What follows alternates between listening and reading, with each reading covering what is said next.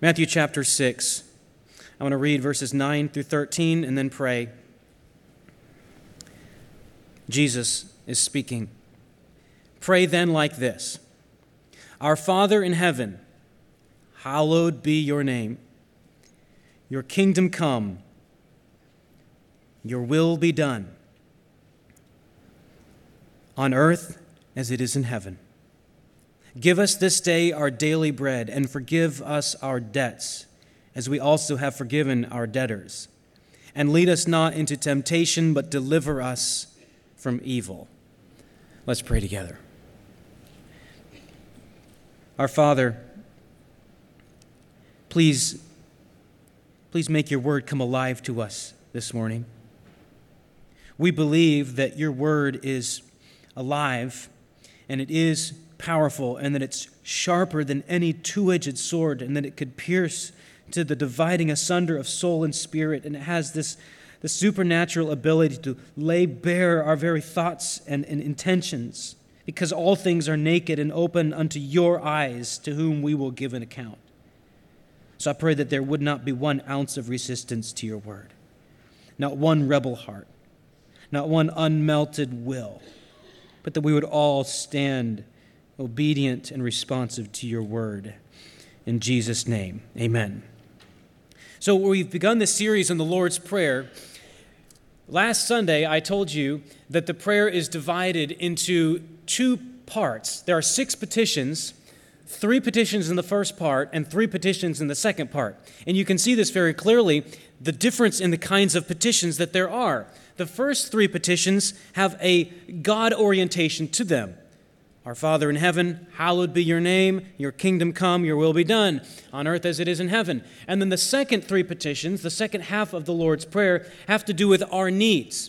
Now, I, would want to be careful that I don't give you the impression that somehow we're trying to divide between God's needs and our needs. It's like if you're a parent, you know how to make things really fair for your kids. You have two kids, one cookie. You take the cookie and you divide it as evenly as you can down the middle so that one kid gets one half and another kid gets the other half. And I don't want us to think that in this prayer, it's like, okay, God gets one half of this and then we get the other half. I'm going to give God these, these three God oriented petitions and then I'm going to give me these three more self oriented petitions. That's not it at all. In fact, I want us to think of the structure of this prayer like this the first three petitions that are the God oriented uh, petitions is like the destination on a journey.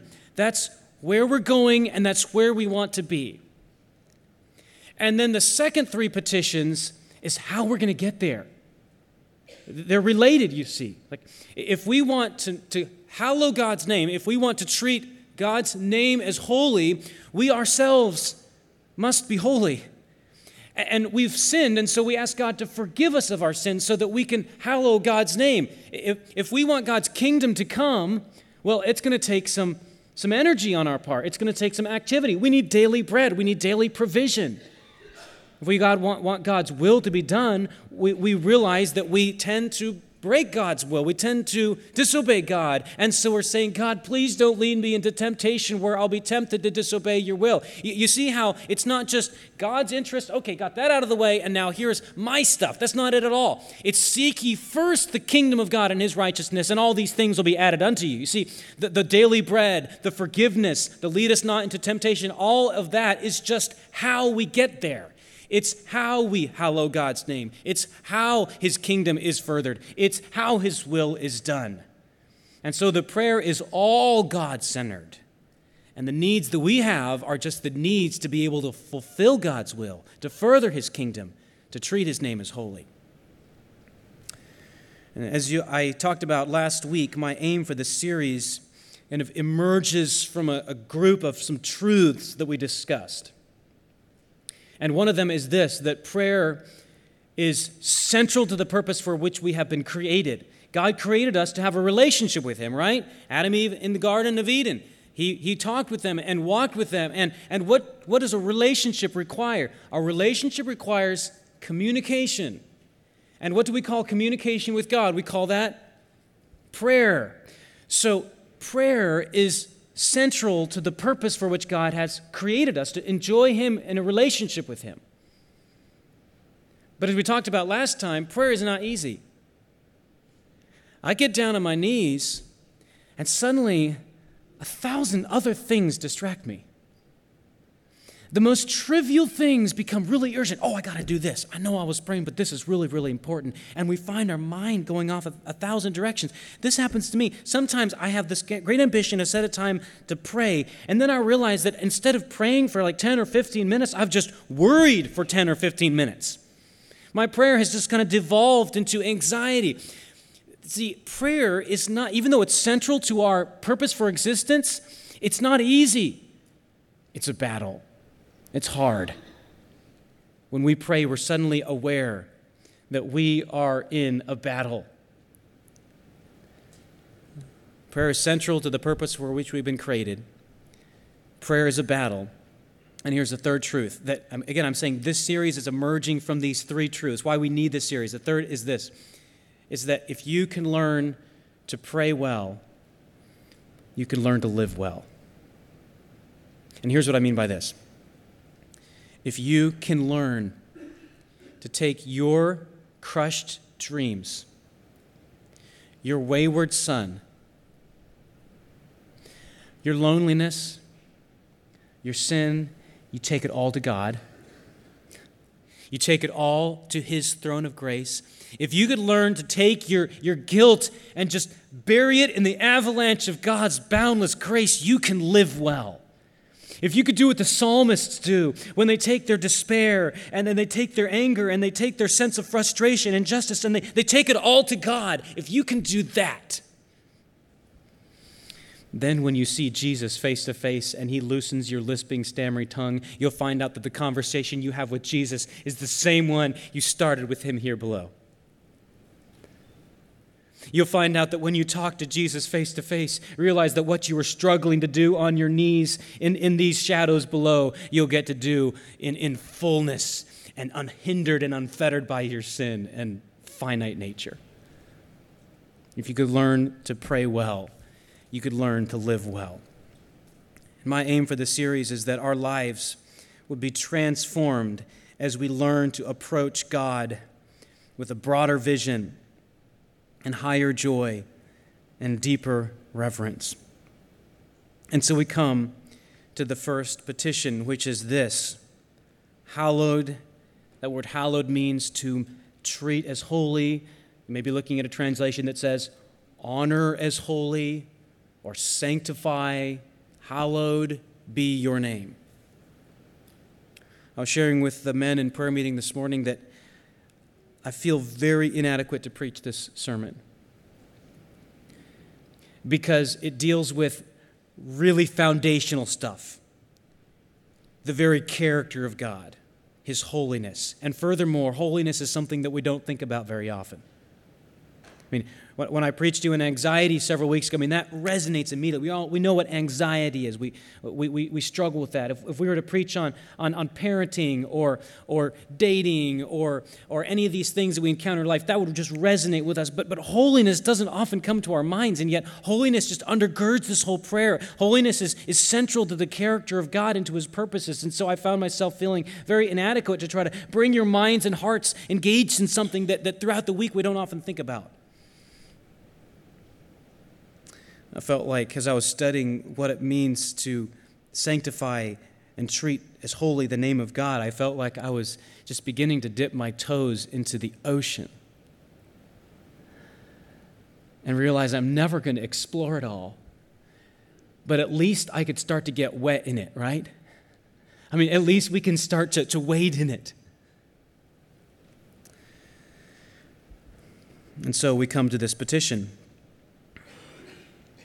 so, in this message, what I want to do is answer three questions. First of all, what is the name of the Lord? We're asking that God's name would be treated as holy. What do we mean by the name of God?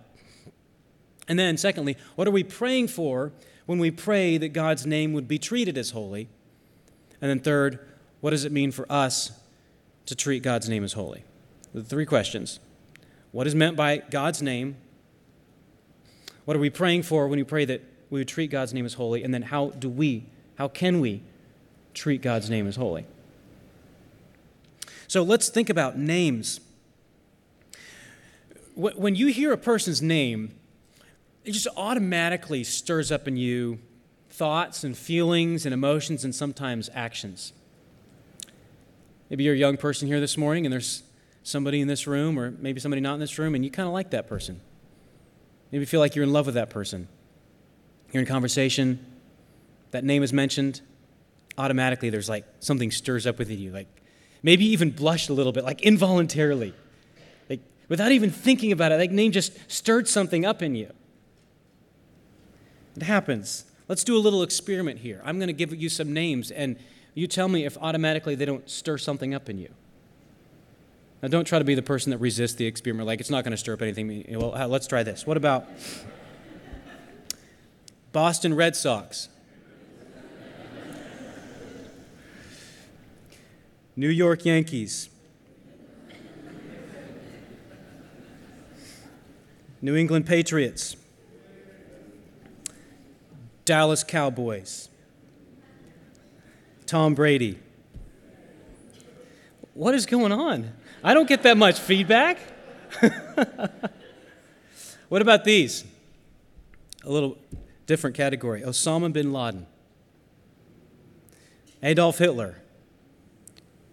More positive, Abraham Lincoln. I mean, just, just the mention of those names automatically stirred something in your heart. And sometimes, for some of them, they even stirred something in your mouth to talk. Some of you, some of the other names stirred something else in your mouth. it's no wonder, as I've thought about this, no wonder companies are so concerned to protect their name, brand identity. When you see that silhouette of an apple with one bite taken out of the side, that, that is the product of millions of dollars of investment so that people will think a certain thing when they see that logo.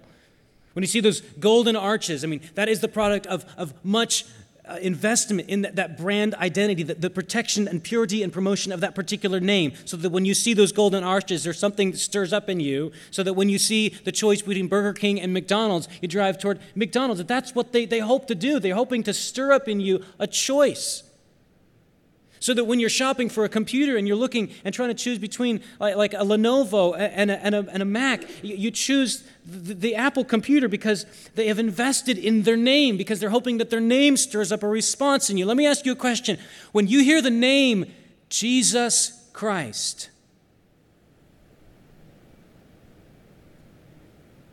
what response does that stir in your heart? When you hear the name of God, does that stir in you, in your heart, a response that is fitting the name of God? Does it stir up in your heart something that is actually appropriate to the name of God?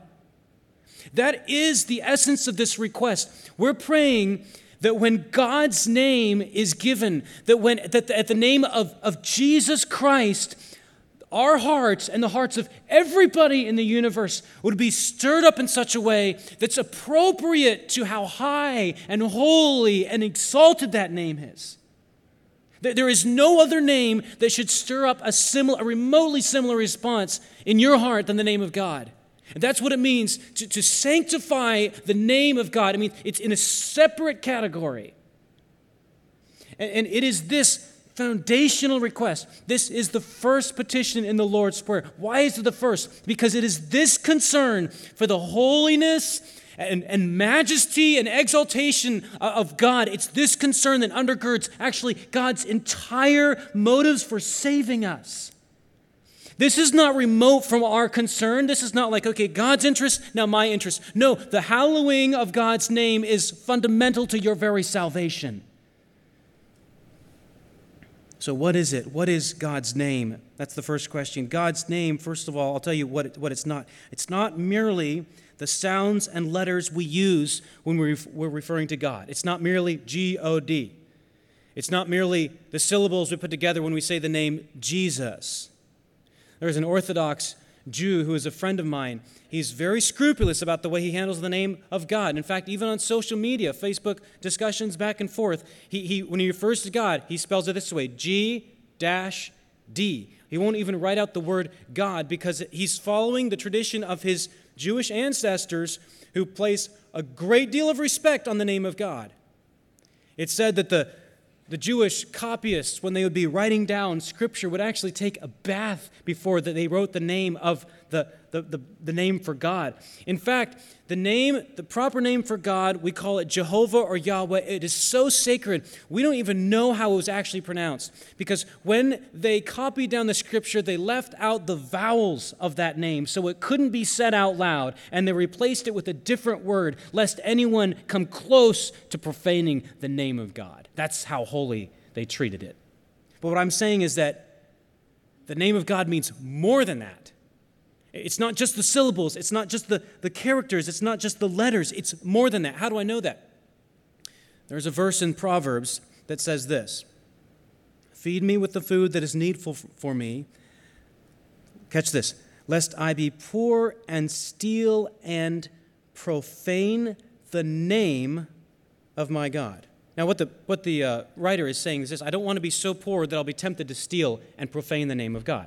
Now, it's possible then to profane the name of God without using words at all. It's possible to profane the name of God by merely doing something. And that's why I say the name of God means more than just the words, it means more than just verbalizing God's name from your mouth. There's more to it than that. What is it then? Here it is. The name of God is everything that God has revealed about himself. And let me give you some examples from scripture. So Proverbs 18:10 says this: "The name of the Lord is a strong tower. The righteous man runs into it and is safe." Now, the righteous man is not running into a set of syllables or a word. What is he running into? What he's doing is he's taking confidence in everything that's true about God. That's the name of the Lord. Here's another scripture Psalm 52 11. The, the, the, psalmist writes this I will wait for your name, for it is good in the presence of the godly. What he's, he's not just waiting for someone to say the name of the Lord. No, what he's doing, he's being patient in the character of God and everything that God has revealed about himself in his word. That's the name of the Lord, everything that's true about God. Here's another one Psalm 20, verse 8. Some trust in chariots and some in horses, but what? We will trust in what? The name of the Lord our God. We're trusting in everything that's true about him. We're trusting in what he's revealed about himself. I'll give two more. We give thanks for your name is near. We recount your wondrous deeds. How can a name be near? How can the name of God be near to us? Here's how as we recount what you have done. It's everything true about God. As, as you and I are in the lobby, in the hallways here, here at church, and we talk about what God has done for us, as I in the prayer meeting at 8.30 this morning was, was talking with others about what the Lord has done for us, the name of the Lord was near to us because we were recounting the deeds of the Lord. It's more than just his name. It's more than just the words. It's more than just the sound. It's more than just the syllables. Psalm 116, 4. Then I called on the name of the Lord. O Lord, I pray, deliver my soul. And the psalmist calls on the name of the Lord. It's not merely that he's pronouncing the words for the Lord, he's actually calling upon everything that's true about God. It's the name of the Lord. So, what is the name of the Lord? What is God's name? What is Jesus referring to when he's telling us to pray this way? Pray that the name of the Lord would be treated as holy, not just the words, not just the syllables, but it's everything that's true about God. And furthermore, the name of God, that is everything that God has revealed about himself, everything that's true about him, is meant to stir up certain responses in us. Again, we're asking the question what is the name of the Lord so we can understand what are we praying for when we ask that his name would be hallowed. It's not just the syllables, it's everything that's true about God, and it's meant to stir up certain responses in us. Now, you already know, as we had that little experiment, that when I give you different names, names automatically stir up responses in you. We already know that. And I want to prove that from Scripture, okay, that this happens with the name of the Lord. Listen to these Scriptures. You don't need to turn there, but, but let me read them to you. The name of the Lord should stir in us a sense of awe. This is from Psalm, Psalm 8. O Lord, our Lord. Here's what the psalmist is doing. How majestic is your name in all the earth. What is happening? The name of the Lord is stirring up in the psalmist a sense of awe. What about this one? Love. Psalm 5, verse 12. Those who love your name exult in you. So, what does the name of the Lord do? It stirs up in our heart love. What else does it do? In Psalm 86, verse 11, the psalmist says this Unite my heart to fear your name. The name of the Lord should stir in our hearts a sense of awe and reverence and fear. What about this? In Psalm 92, verse 2, and many other Psalms, singing, he writes this It is good to give thanks to the Lord, to sing praises to your name. The name of the Lord stirs in our hearts music, singing, praise. That's what the name of the Lord does. Finally, Psalm 89. Blessed are the people who know the festal shout, who walk, O Lord, in the light of your face, who, here it is, exult in your name all the day. This is what the name of the Lord does for us. It stirs in us certain responses. What kinds of responses? Singing, love, reverence, awe, fear, exultation. That's what the name of the Lord is meant to stir in us. So, what is the name of the Lord? It's everything that's true about Him. And it's meant to stir in us certain responses. So the question is what should our response be to the name of the Lord?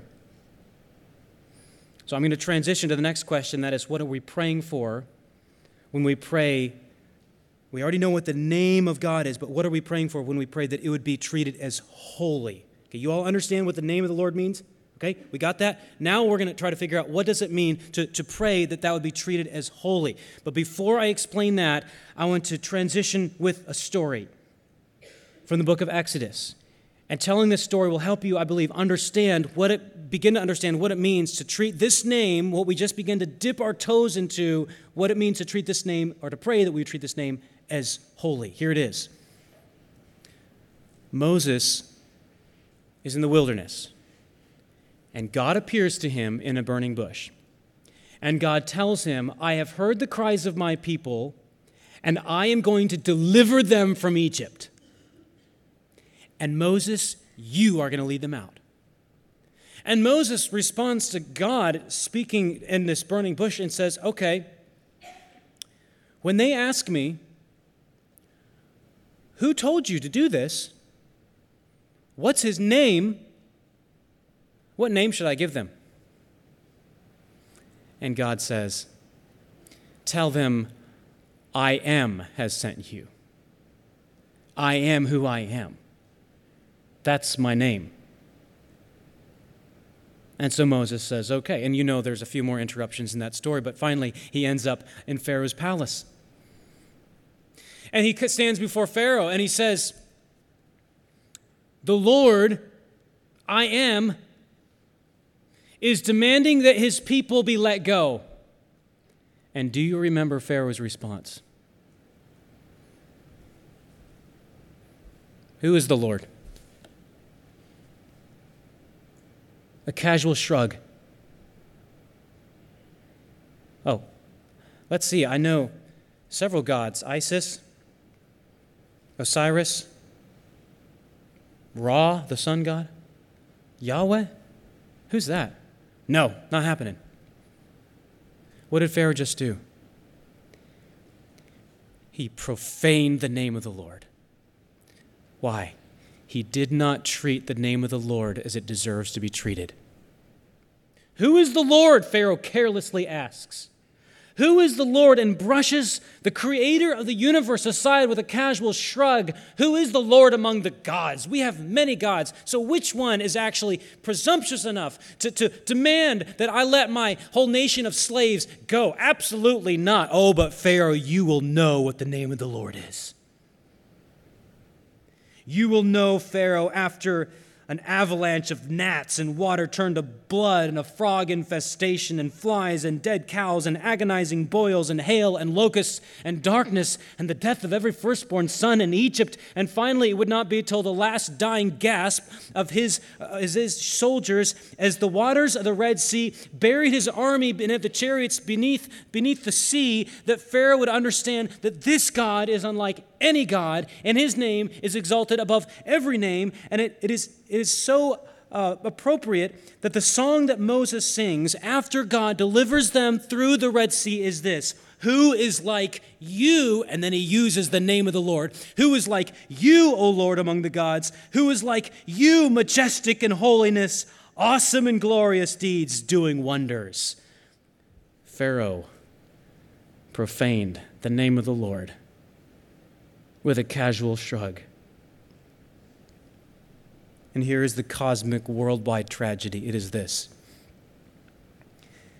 that, like Pharaoh, most people in the world dismiss the name of God and the name of his Son, Jesus Christ, with a casual shrug.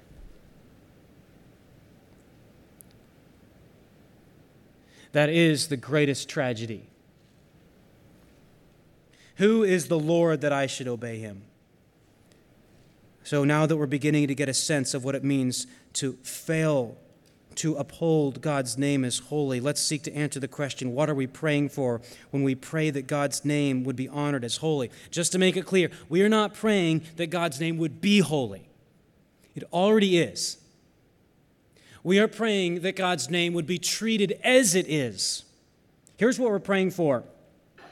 We're praying that the thoughts and feelings and actions that get stirred up in our hearts and minds eh, would be exactly those thoughts and feelings and actions that God's name deserves. I'll say that again. When, we, when we're praying that God's name would be hallowed. Hallowed be your name. May your name be honored as holy. We're praying that, that the thoughts and feelings and actions and responses that get stirred up in response to the name of God would be exactly what He deserves. Or here to put it a different way, it means to treat God, we're praying that people would treat God exactly the way His character deserves to be treated. Which should be utterly unlike the way we treat anything else. And I want to illustrate this from Psalm 103. If you would, you're in Matthew chapter 6. Turn to Psalm 103.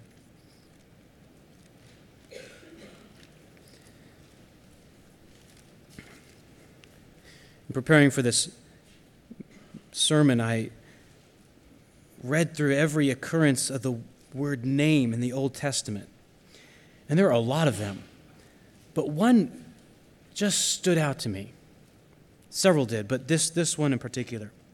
Because there's a very strong link between Psalm 103, verse 1, and the first petition in the Lord's Prayer. You see the word holy name there? Psalm 103, verse 1, bless his holy name. And then in the Lord's Prayer, the first petition is this May your name be treated as holy. So here in Psalm 103, we get a picture of what it looks like to treat God's name as holy. What does it look like? The psalmist says this Bless the Lord, O my soul, and all that is within me, bless his what? Holy name. Okay, here is what it looks like to Honor God's name as holy. It means to treat Him in a way that you don't treat anything else, and that there should be nothing else in your life that stirs up the sort of desire to bless it with all that is within you. There's only one being in the universe that deserves everything you are, and that's God Himself. Think about this. We so often try to put different things in, the, in, in place of the Lord.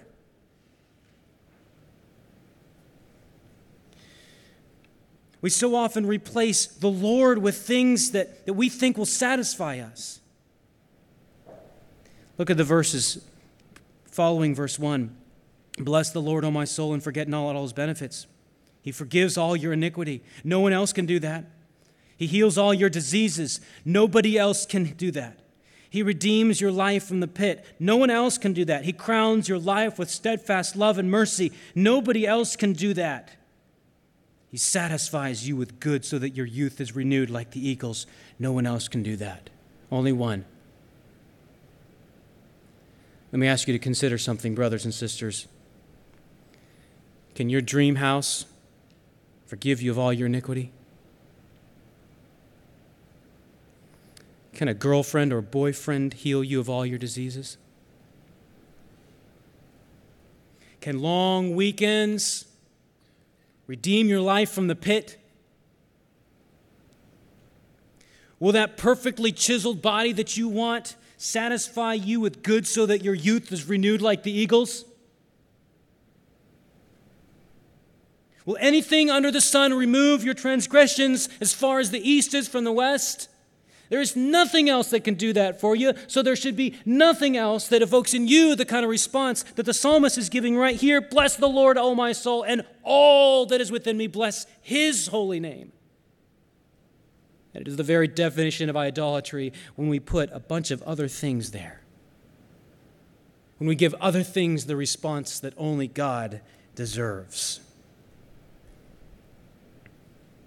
You cannot be satisfied with anything because you are not the sort of, you and I are not the sort of beings that can be satisfied with anything but God Himself. He's put eternity in the heart of man. You and I have in our souls this, this gaping hole that only an infinite, perfect God can fill. And so we can say, All that is within me, bless His holy name. And if there's only one being in the universe that deserves everything you are, there's only one being in the universe at the mention of whose name every knee should bow and every tongue confess that he is Lord to the glory of the Father, and that is Jesus Christ, our Savior. So, what are we praying for? We're praying that God would be treated as God deserves to be treated. What does that look like? It's to be treated in a way unlike anything else is treated, a way that deserves our all. We're praying for something that every human, including you and I, have failed to do. We have failed to treat God's name as holy. This is what Adam and Eve failed to do in the Garden of Eden when, when God put them in a good place and gave them a good command, and yet they did not sanctify the Lord God by obeying, by responding in their hearts and with their actions, the sort of response that that good Creator God deserved. They took the fruit, they doubted, they failed to sanctify His name.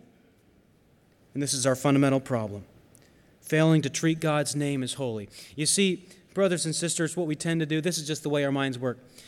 The first petition here in Matthew, in Matthew chapter 6 is, May your name be honored as holy. That is the foundation of our good and of God's purposes. And yet, what we tend to do in our own fallen thinking, we tend to think that my, my main problem or the main problem in my life is not that God's name isn't being treated as holy, it's that I'm not being treated right. We make ourselves the measure of all things, which is our biggest problem, our sin. But when we pray that the Lord's name will be treated as holy, yes, we're praying for something that every human has failed to do except one, and that is Jesus Christ, our Savior. He never sinned. He is the only one who perfectly glorified God, who perfectly hallowed God's name. And third, what does it mean for us to honor God's name as holy? It seems like if this is probably already very clear. We've asked the question what is, it, what is the name of the Lord? It's everything that God has revealed about himself. What are we praying for when we pray that God's name would be treated as holy? We pray that the responses, the thoughts, the actions, the, the feelings that are stirred up in hearts of everybody in the universe would be appropriate to the truth and character of God. What does it look like when that happens for us? I think the best way to show you this is to, again, tell you a story. This one is from the life of David. David, as a young man, visited his brothers who were part of the Israelite army lined up against the Philistines. And the Philistines had this hero, a champion. They invited the Israelites to uh, choose a man for one on one combat. And Goliath, the Philistines' champion, would come out into the valley and he would curse the name of God and challenge the cowering Israelites to try to defeat him. And David comes, and when he hears the name of his God being cursed, something is stirred in his heart. Who is this Philistine, that he would defy the armies of the living God. Is our God this small? Is our God this weak? Is our God this irrelevant that we will let this, this enemy of God come out and blaspheme his name? It's not that David had great confidence in himself. It's that David had great confidence in the name of his Lord. How do I know that? Because when he ran against the Philistine, he said to him, You come with a sword and with a spear and with a javelin, but I come to you in what? I come to you in the name of the Lord of hosts. You see what was stirred in David's heart? Courage and action. Brothers and sisters, here's what it looks like for us to sanctify as, and as holy, to honor as holy the name of the Lord. It should move us to action for the Lord. It should move us to being appalled and, and distressed when we see his name being defiled. It, it should move us to, to want to act and, and, and go for the Lord. Here's another one Job had nearly everything taken away from him. His children were killed, his wealth was decimated, his health was ruined. And he sits down and he takes a broken piece of a clay pot and scrapes his burning skin for relief. And his wife, no great comforter, comes to him and says, Curse God and die. Profane the name of the God whom you have served, obviously in vain. Do you remember Job's response? The Lord has given, and the Lord has taken. Blessed be the name of the Lord. There is only one being in the universe who could take away everything you have and still deserve your praise. That is to treat as holy the name of the Lord. It means for us to respond to God in a way that we respond to nothing else. Because our God is like nothing else. And He can satisfy us like nothing else. And He deserves our praise like nothing else. Micah 4 5 says this All the nations may walk in the name of their gods, but we will walk in the name of the Lord our God forever and ever. Everybody else may be running after their gods, but we will walk in the name of our God forever and ever because only He can satisfy our every need. Only He can save us. And where does this all begin? Where does this begin in the life of an individual? Where does this begin in your life? If you're sitting here and you're thinking, I've never sanctified the name of the Lord, I've never thought about God's name like this. I've come in here and I've realized for the first time that there is a holy God and I'm accountable to Him. Where does this begin? It begins begins with this, with this. It begins, call upon the name of the Lord and you will be saved. That is how honoring the name of the Lord begins. It's by calling him, You're my Savior, and you are my Lord, and nothing else can save, and nothing else can rule me. That's what it means to sanctify the Lord God in your hearts. And if you're like that this morning, never having called upon the name of the Lord, let me assure you the promise from God Almighty that whoever, whoever calls on the name of the Lord shall be saved. He begins by realizing there is no other name under heaven given among men whereby we must be saved. And so we bow at the name of Jesus. Let's pray together.